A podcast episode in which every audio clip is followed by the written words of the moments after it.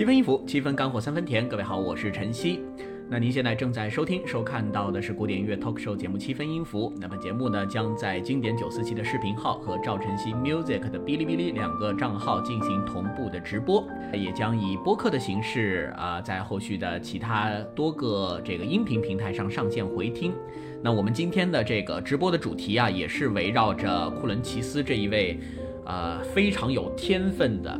鬼才的啊，离经叛道的，有争议的。同时，也让无数的这个爱乐者感受到他的魅力，也深深的被他所着迷的这样一位指挥家和他的这支优秀的乐团来展开。好，刚刚对比了很多细节，对不对？大家应该领略到了啊，库伦奇斯他作为一个啊优秀的这个啊不不光是优秀了，作为一个天才般的指挥家啊。那接下来我们来放一个他的作品啊，啊，这个不是一个现场的演奏，它是一个音频版本，是他的这个录音室的贝多芬第五交响曲。第五交响曲，这个当当当当，对吧？啊，贝五这个应该是大家最熟悉的。但是在对比库伦奇斯的完整的第一乐章之前，还是放一个卡拉扬的这个一个小片段啊，让大家先怀怀念一下这个我们认知中。啊，最标准的那几个贝九的版本，呃，贝五的版本是什么样的啊？尽管这几个大指挥家他们互相之间也有区别，但是总体的这个呃神韵呢，还是有点接近的。它更多的是速度跟一些细节诠释的区别。来，卡拉扬的贝五第一乐章开头，也就放个三十秒啊。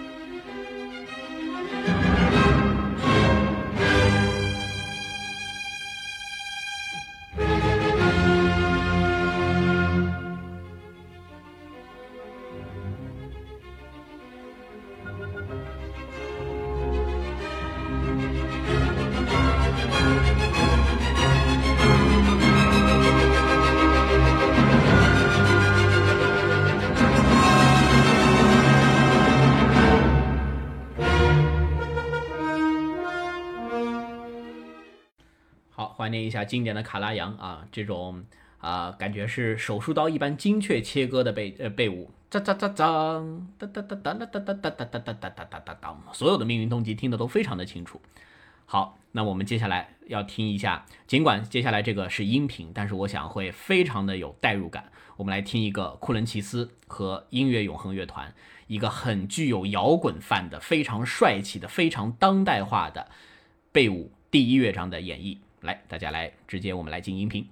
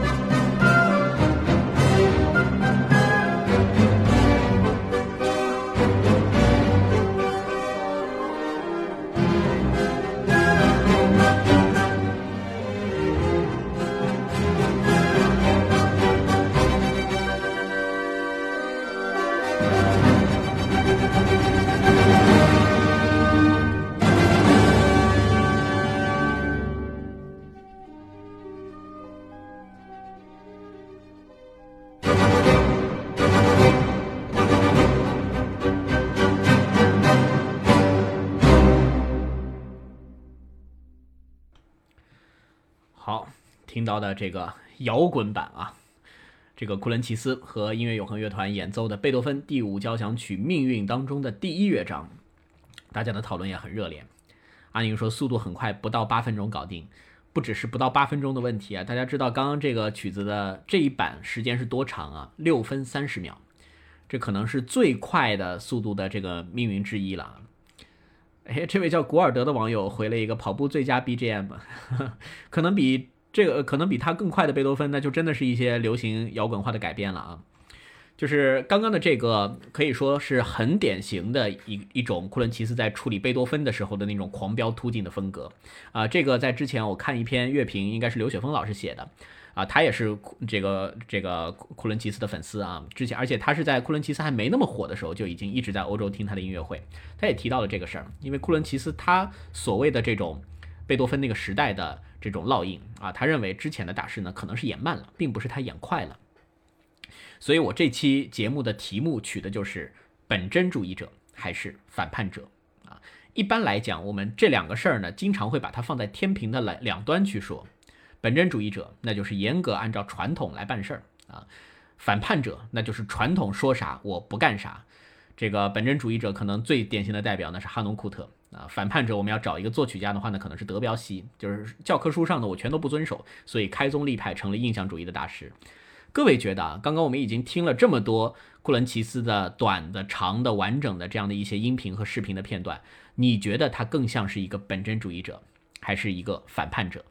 来，觉得他是一个本真主义者，我们回一；觉得反叛者，我们回复一个二。给个三的选项吧。觉得难说的话，回一个三，好吗？更像是一位本真主义者，还是一位反叛者？从他的对于音乐的这个诠释啊，从他的刚刚的啊指挥当中的这些精彩来来看，哇，大多数都是回二啊，也有回三的。回三的可能觉得就是呃不一定，对吧？嗯，所以这个事情呢，就我觉得也是我我肯定没有办法在节目里面出这样一个答案。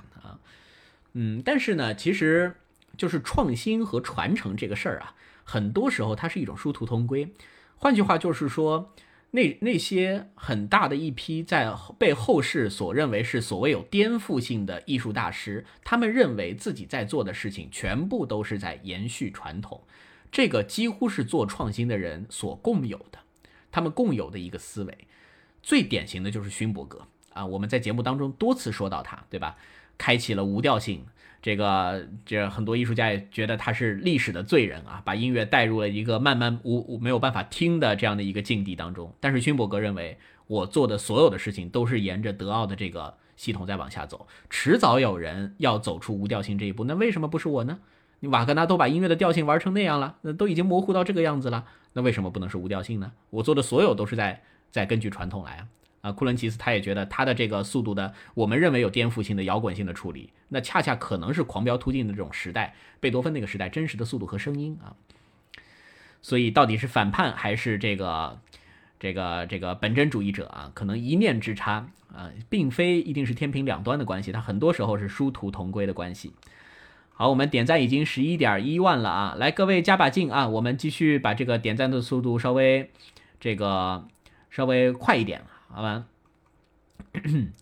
我们可以再来，还给大家准备了一个细节啊！前面一直在说速度跟这个野性的这种事情，对不对？也说了一些在这个乐曲当中惊喜的小处理啊，还有一些呢，它可能未必是在速度上，还有一些就是在特别细节的地方，它这个细节呢又不藏着，又不像是很多人演布拉姆斯的作品一样藏在里面。要要慢慢去揣摩，呃，基本上库伦齐斯的这些处理呢，还是都是让你的耳朵能马上捕捉出来的这样一种感觉。清远回辛伯和写的和声学乐理书籍是很经典的，对我说的是他的创作啊，他的创作《升华之夜》最有代表性啊，这也是一个已经无调性的作品啊，乐迷皮埃洛这一些，就是越到后面大家听的越少啊，但是它的意义却是重大的。好，我们接下来再举一个例子啊，这个例子呢，其实在今天的节目一开始，我们听的第一个作品就是啊，这个火鸟它的终曲。那这个终曲呢，我也是找了两个版本啊，直接找了库伦齐斯和他曾经吵过架的俄罗斯前辈啊，这个杰杰耶夫，也是两位马上前后脚都要来上海的两个人的版本。杰杰耶夫的版本呢，也是给你一种比较正统的俄式的感觉啊。最后的这种长气息慢慢顶到啊，金灿灿的大门打开，似乎是这样一种场景。但是库伦奇斯呢，在中间做了一个很有意思的小颠覆性的处理，我们一起来捕捉一下啊。来，先来放一下这个杰杰耶夫的啊，杰杰耶夫的这个火鸟终曲的这个片段啊，也不长，给大家听一下。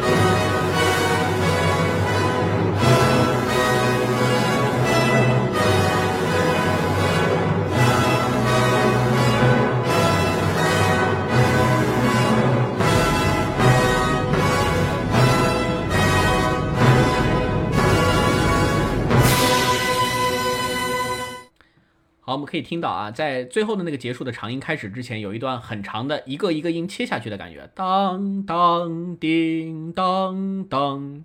那刚刚的这个杰杰耶夫他指挥的这种感觉呢，就好像是一个身披黄袍的或者华丽服装的人在气宇轩昂的一步一步往前走啊。库伦奇斯他会怎么处理？我们来听一下。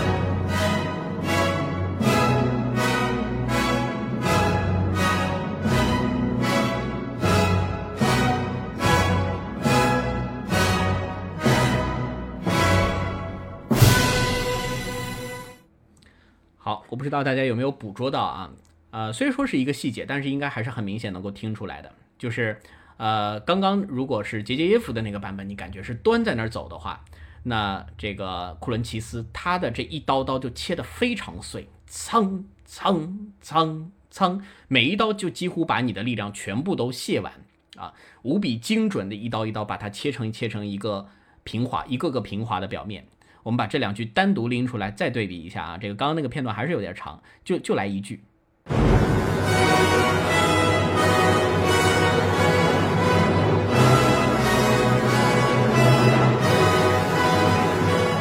再是库伦奇斯。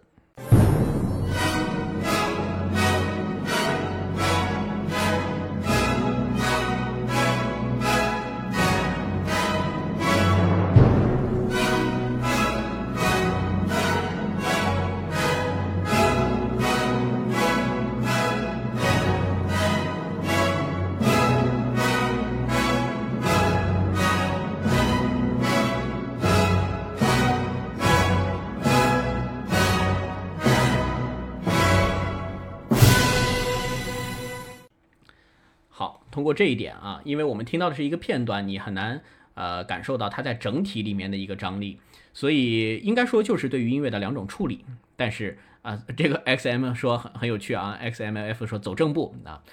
就是节奏感突然变得非常的清晰、酣畅淋漓啊。不去评论它的好坏，这只是一个例子，就是你去聆听库伦奇斯对于很多经典作品的诠释，总能发现一些小心意。那这个小心意呢，刚刚行云在问啊。这个，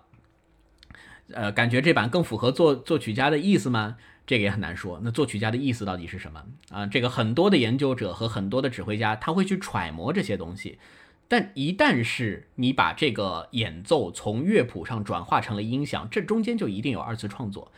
不存在任何完美的一比一的百分百的复刻作曲家的意思的这种情况啊，只是说每一个人的选择会不一样。那库伦齐斯可能这个就是看他如何去选择，他的定义是这是作曲家的声音，还是说这更多的是属于他自己的声音？那对于聆听者来说，我觉得这个东呃这个事情版本的好坏啊，演奏家的处理、指挥家的处理，很难有一个标准的量量标准的这个啊定义去量化它啊。但是对大家来说，我觉得从声音的角度听着最为打动人的、最为舒适的、最为感动的，那这样的可能是一个比较好的状态。只是每个人对于这种状态的定义，它是有区别的。清远回复还是觉得杰杰耶夫的处理更有说服力。啊，其实对于刚刚这个片段，我个人也是这样感觉啊，就是我会觉得这个切的有点太碎啊，一刀一刀的，反而没有那种整体的感觉了。所以其实对于火鸟的主流的演绎，它不可能切到那么短的，梆梆梆梆啊，它是在那种铜管厚重的情况下，让弦乐把它包裹起来，就像是一个宝石外面包了一层羽毛一样啊。这个呢，就有点像是一刀刀把这个宝石给切成了非常精彩的一些零散的。碎片啊，呃，Funky 说卡针的感觉，卡针的感觉，你说的是这种这个音乐的处理对吧？好，当然这个刚刚那个片段太短了，大家要听一个版本的演奏，一定要听整体啊。如果说他的这个诠释跟他的之前的某一处有呼应，或者他有更多新奇的想法，那在一个片段当中是没有办法完全感觉出来的。呃，我感觉啊，看库伦齐斯，你要坐哪儿啊？不一定要坐他背后啊，你坐两侧跟坐他的正对面都是一个很好的这个位置，也要看脸的嘛，对不对？人家长那么帅，而且动作又这么的帅气。好，那么我们刚刚这个已经抽了第二波奖了啊，那接下来我们再放一个作品吧。啊，在我们结束直播结束前，还有两个作品给大家，啊，同样也是一个音频。那这个呢，我选择的就是啊，库伦齐斯他在。啊，这个和音乐永恒乐团的演绎当中备受称赞的一个版本，就是对于柴可夫斯基第六交响曲悲怆一个很经典的颠覆性的演绎。那其实这个版本，我今天完整的去听了整部交响曲，给我印象最深的是第一乐章，但是第一乐章太长了，第一乐章将近二十分钟，所以我们给大家放一个第三乐章啊。这个第三乐章的风格呢，会跟他刚刚演这个贝五有点像，又是很摇滚范的一个感觉。我们知道柴六这个作品啊，它的第三乐章。结束的时候很辉煌，但它其实不是一个真正的结束，它是一个有着后面更为沉重的第四乐章的一个片段。来我们来听一下柴六的第三乐章。啊好像又是很帅气的摇滚范又响起来了感受一下这种节奏感和冲击力。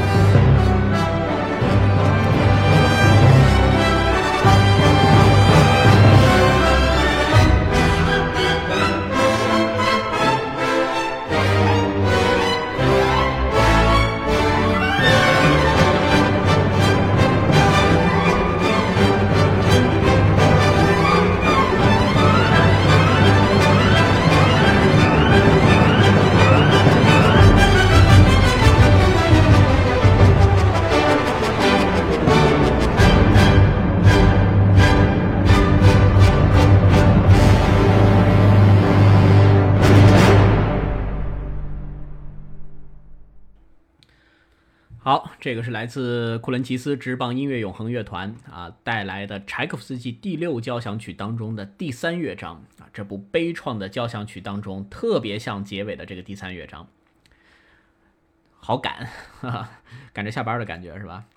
呃，它其实这个乐章的速度倒还可以啊，这个乐章很多主流版本也都是这个速度啊，不像它的贝多芬都偏快。清远回复第三乐章其实不必加足马力猛冲。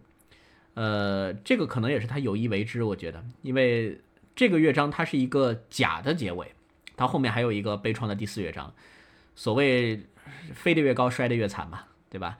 他如果在这个乐章营造的结束感越强，这种假象在第四乐章一开始被撕裂的那种感觉会越揪心，而且这个网上的视频当中，三四乐章它几乎也是连续演奏的。